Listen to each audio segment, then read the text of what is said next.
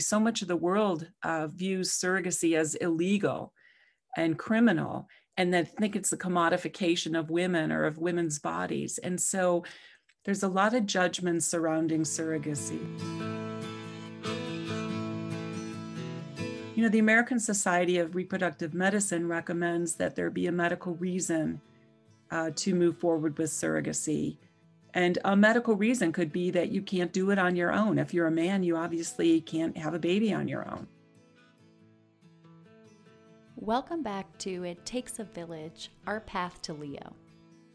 I'm Alex Ammons. And the person you just heard speaking was Judith Hoechst. Judith is the owner of a legal practice dedicated to assisted reproductive technology law, or ART law. She is a fierce advocate for family formation via surrogacy for reasons you'll hear about in a bit. In this episode, we dive deeper into the details of ART law, the ways Colorado surrogacy laws are the most comprehensive in the country, and how the laws protect both the gestational carrier and the parents to be. Plus, Brian and Ty share about their second surrogate and the ways their family plans were devastatingly derailed. When you go into this relationship with a surrogate, contractually, what's the understanding of what's required between you and the surrogate? I mean, the base of the contract obviously states that they are entering a contract to be a gestational carrier and that for our child, and that, you know, there's no questions that it's our child and that once the child is born, it immediately becomes, you know, we take possession of it and they don't have any legal rights or responsibilities, you know, for the child. Well, yeah, um, and that's a big part of it, right? It's it's not just like, uh, and this always stuck out to me with the contracting. It's not just the rights. It's like it's also the responsibility. It's also protection for the surrogate and her partner, because like they didn't sign up to have another child, right? So it's like the contract is not only to protect us so that you know said child does does come home with us, but I think it's also to protect the surrogate so that like intended parents can't be like, oh, well, we got divorced, we decided we hate each other during this process, we don't want it anymore, right? Everything else is negotiable. Successor, for example, if Brian and Ty were both to die in a plane crash while the surrogate was seven months pregnant, a successor would need to be named because the surrogate did not actually sign up for a child, only to carry one. That's where uh, the attorney is really helpful because originally I think I was like, like how involved can one of these contracts actually be? And then you start going through all the stipulations and holy cow, it is, you know, people have been doing this for decades. And so, you know, there's a lot of precedent and there's a lot of situations that you would never think of that are spelled out in these contracts to protect both parties from, you know, what can happen. And so having someone who's been through this, specifically an attorney that's been through this type of law, I think is uh, very helpful. The other example they played out for me was a gestational carrier who lives in a different state than where the parents to be reside. So then you have to also factor in various state laws, right? So the state laws in Colorado around surrogacy are not the same as the state laws around surrogacy in Montana. So another thing to think about for, for couples who are looking at surrogacy, does your surrogate live in the same state? Not only does that add a layer of complexity, but you got to make sure the state laws are still uh, favorable, um, and then you have to find you know lawyers that additional cost in in the other state. And that's another um, reason you know these various sets of attorneys are are helpful um, is all of these contracts may or may not be enforceable in different states. And so, for example, one of the things that we had never thought of is is is the gestational carrier allowed to travel while she's pregnant or after the age of viability or after the age of viability because um, for example surrogacy is uh, illegal or those contracts are non-enforceable in the state of Indiana. And so uh, this came up in our contract with surrogate number two. And it turns out surrogate number two had family that lived in Indiana and she wanted to go back to a grandmother's birthday. And so if she was pregnant at 30 weeks pregnant, so past the age of viability, and she was at her grandmother's birthday and went into labor and had the baby, then none of those contracts are enforceable. And they would have put her name on the birth certificate in Indiana. And then imagine all the hoops like to undo, you know, uh, undo all of that. So it's just all of these little little things that you've never thought of, which you should think of. or have someone help you. According to the Folletta and Klein law firm in California, surrogacy attorney fees can cost anywhere between $5,000 and $15,000, which varies by your needs and by state. And actually, we gave this feedback to our surrogacy attorney at one point. Um, we're like, we feel like there should just be like a one stop shop. Here's the number. It might just feel better as the consumer to just be like, okay, Here's the number. here's the number, we got you. A to Z, we're going to usher you through this process. because it is stressful. I mean, you're going through the stress of, you know, the emotions of this whole process and all of the decisions that have to be made about this process. And you know it's going to be expensive.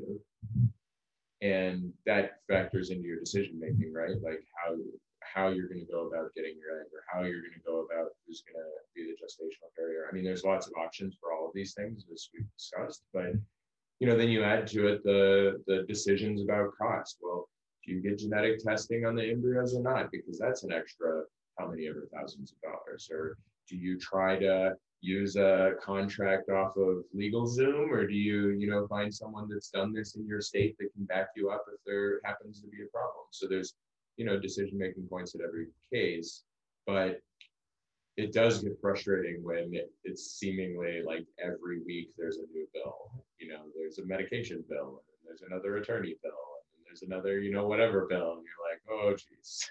it just kind of because it seems like just a lot of little bills start adding up. But um, it would be nice if uh, if there was just like a single fee. I think it'd be easier to swallow. It's kind of a miracle that you have Leo with you right now. Any layperson being like, well, I need to learn all of these pieces of i mean hopefully this is what this serves but like it is a miracle that you have a child after so many years of logistics and learning and it does speak to you know our privilege and you know our level of education right like like you said this was a process like it is a miracle we made it this far and that and that's you know, I'm a physician, I'm in medicine, I know how to speak this language. I'm very attuned to the fact that attorneys are involved in every step of every process. And it's still nearly impossible for us. So I can't imagine, you know, I just feel so lucky and and um, you know fortunate that you know we were able to do all this.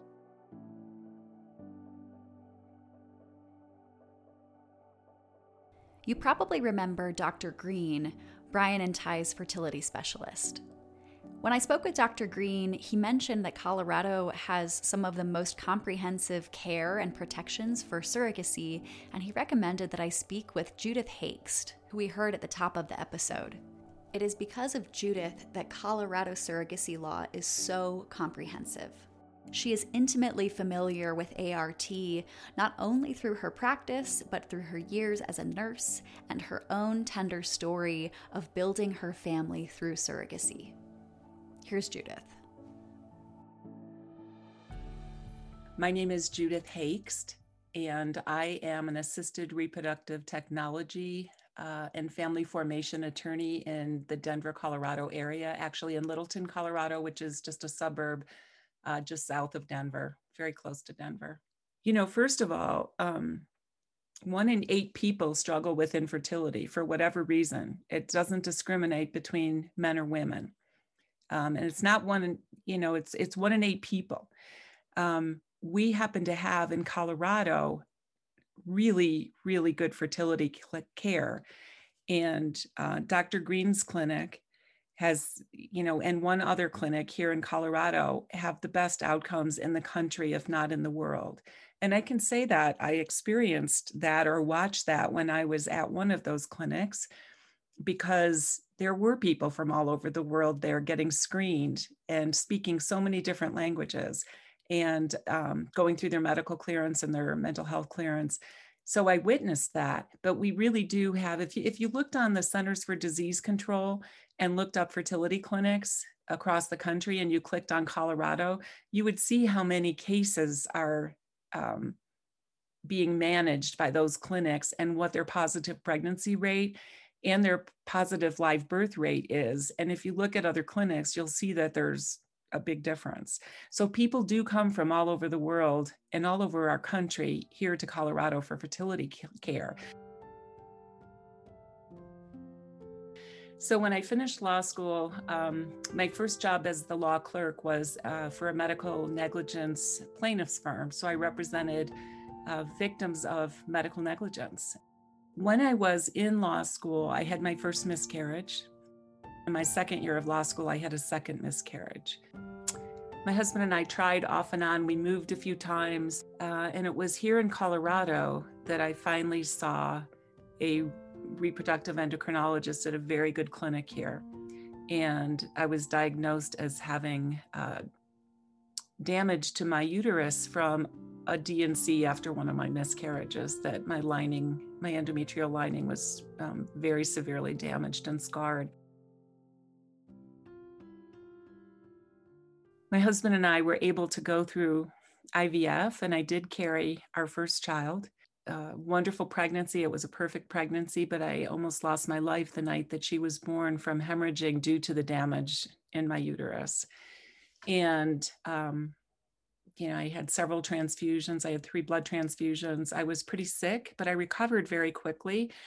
The weird thing is, I remember uh, my husband helping me get out of bed for the first time, and I had my arms around his neck while he helped me get out of bed into a chair. And I had just had my third transfusion and I remember saying to him, Isn't this the greatest? Like, let's do this again. and his eyeballs were spinning.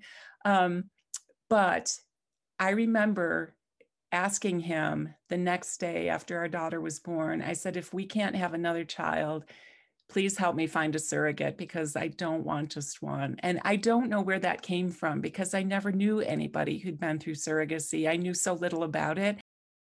With the help of fertility specialists and a couple of matchmaking surrogacy websites, Judith and her husband found their perfect surrogate. She had a scheduled C section, and my husband and I were with her in the delivery room.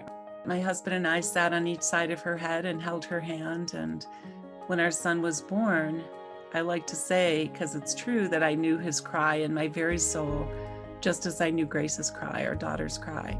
Um, and we were all crying. The nurses were crying, the physician was crying. It was really, you know, quite remarkable. Um, and we have this beautiful son because of her.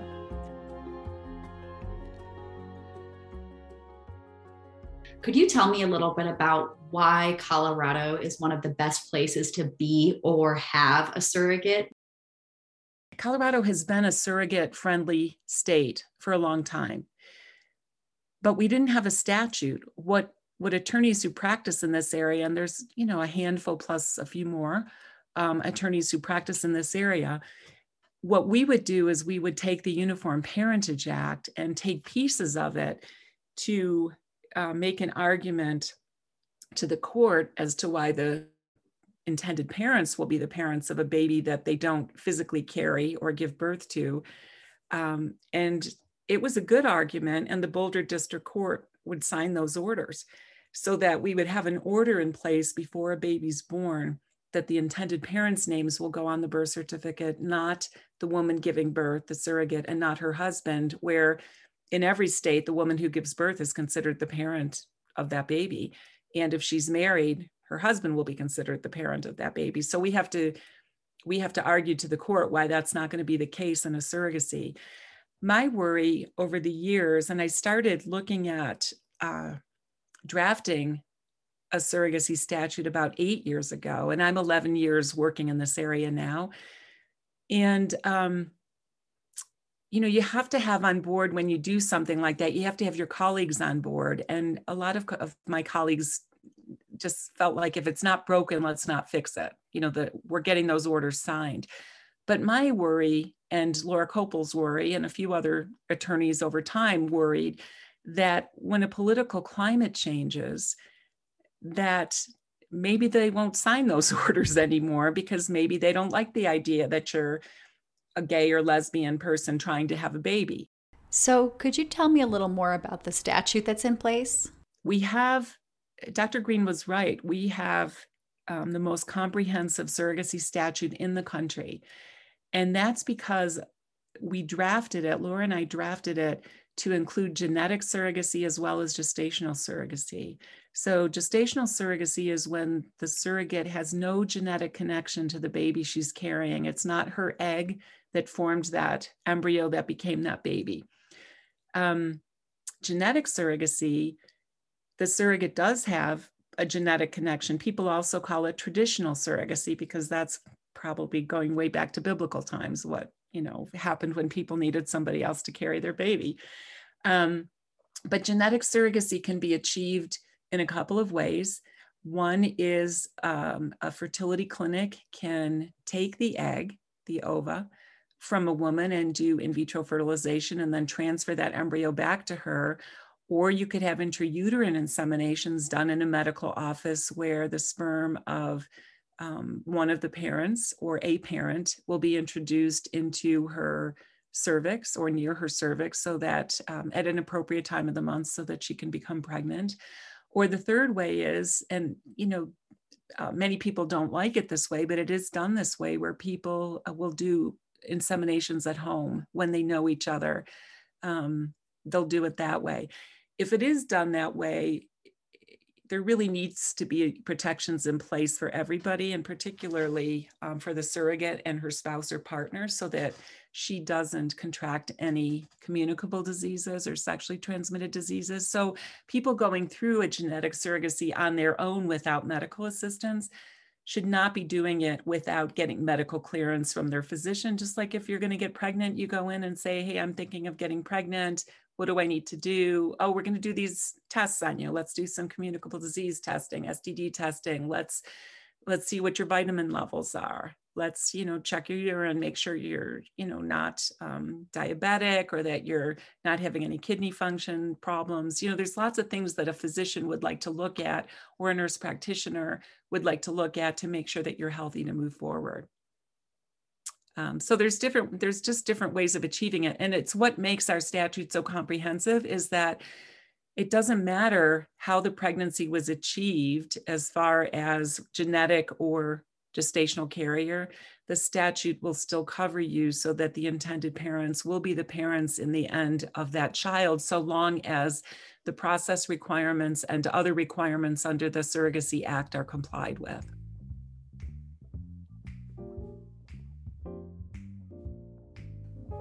I know that was a lot of information, but the too long don't read version of this podcast episode is this.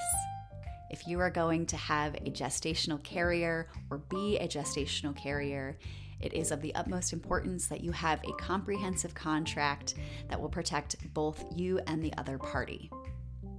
And Colorado is a great place to be and have a gestational carrier. Now you know. All right, now back to Brian and Ty. Where we last left off in their story, Brian and Ty had to say goodbye to their first surrogate because of medical complications. This is their process of meeting surrogate number two. At that point, emotionally, um, we had just waited a year almost for surrogate number one, who and and really had loved her and her family, you know. And then we found out after waiting all that time that it was she was medically disqualified. So we were kind of like oh you know and um and i feel like the agency kind of um you know they they really encouraged us to choose surrogate number two.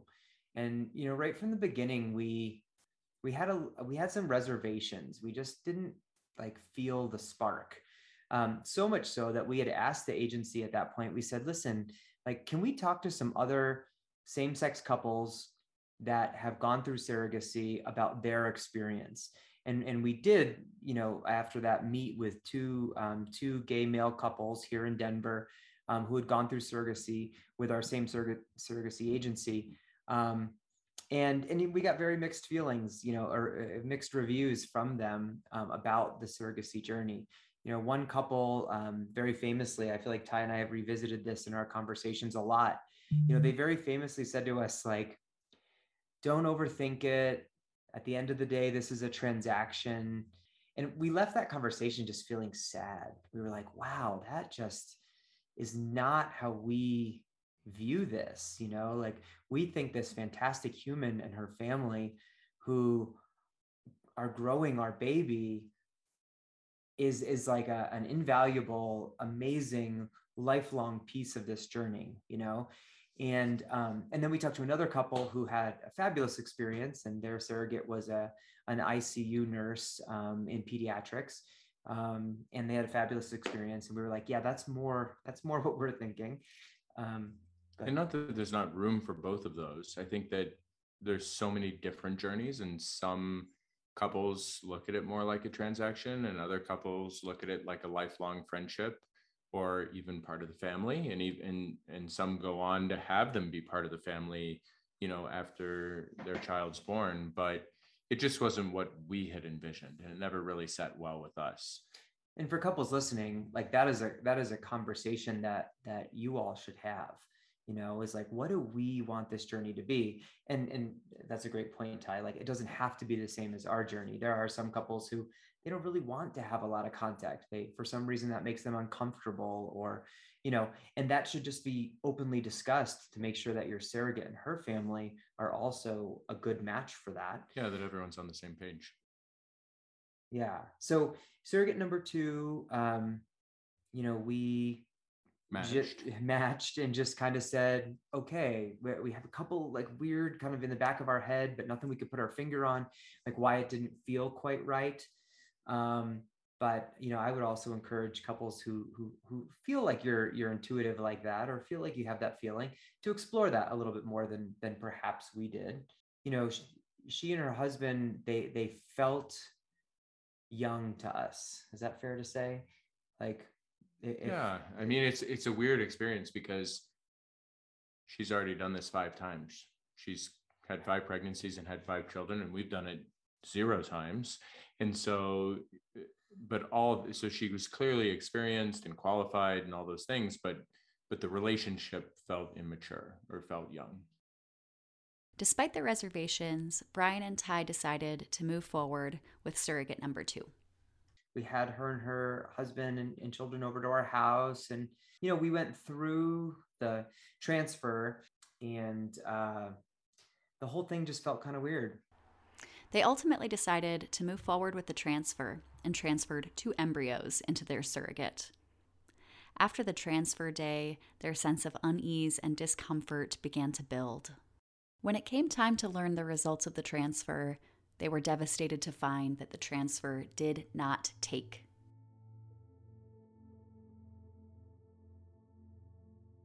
We think that she had an idea that it didn't work, and communication just was not great. The hormone, the the number, they do lab work along the way in the next two weeks to track hormone levels to give you an idea if the, pregnancy is taking the numbers weren't looking real good, but they weren't terrible. So we were we were kind of um, you know so scared, so scared. You know, we're so emotionally vested, financially invested at this point that you know there was a lot of pressure, um, and all along the way, she's supposed to continue to take hormones. And it is the opinion of our reproductive endocrinologist and, and the team that perhaps she didn't follow the protocol and continue taking her hormones. Um, because hormones are pretty straightforward. You put them in your body, you take some blood out, you can measure the level of hormones in the blood. Like it's it's pretty straightforward. They are metabolized, obviously, but you know it, within a, an appropriate time frame. Um, and their their read on the scenario was that we did not have a successful pregnancy, and they couldn't rule out the fact that she didn't follow the protocol with the hormones we later came to find that there was some you know, deviations from the hormone protocol and, and various things that were, you know, very disappointing. Um, but at the end of the day, we just, um, it didn't work. And we got to the point where we had to reevaluate whether we were going to go on to surrogate number three.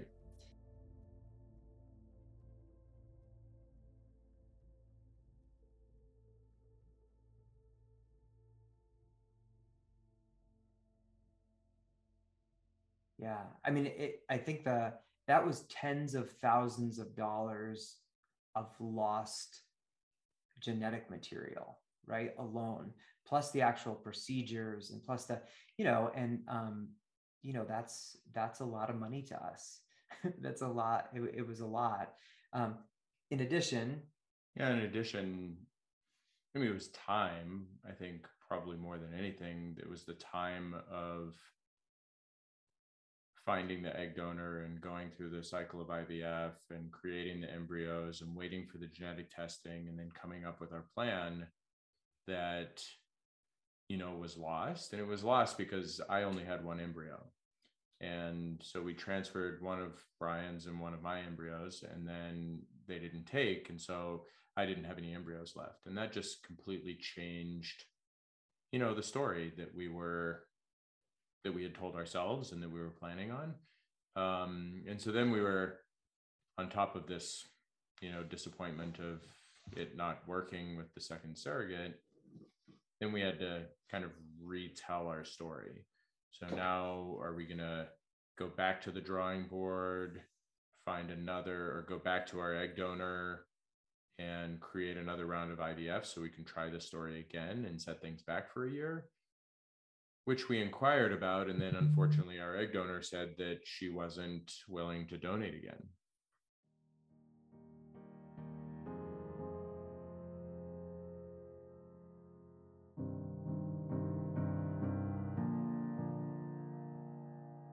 And so, you know, now that story is not even possible, um, no matter how long we wait. So, um, and, and for me, that was that was like a real death like that was um, like the lowest point in all of this for me specifically, because now our story that we had emotionally invested in and financially invested in and and really planned and worked on for four or five years at that point you know um, it was not possible.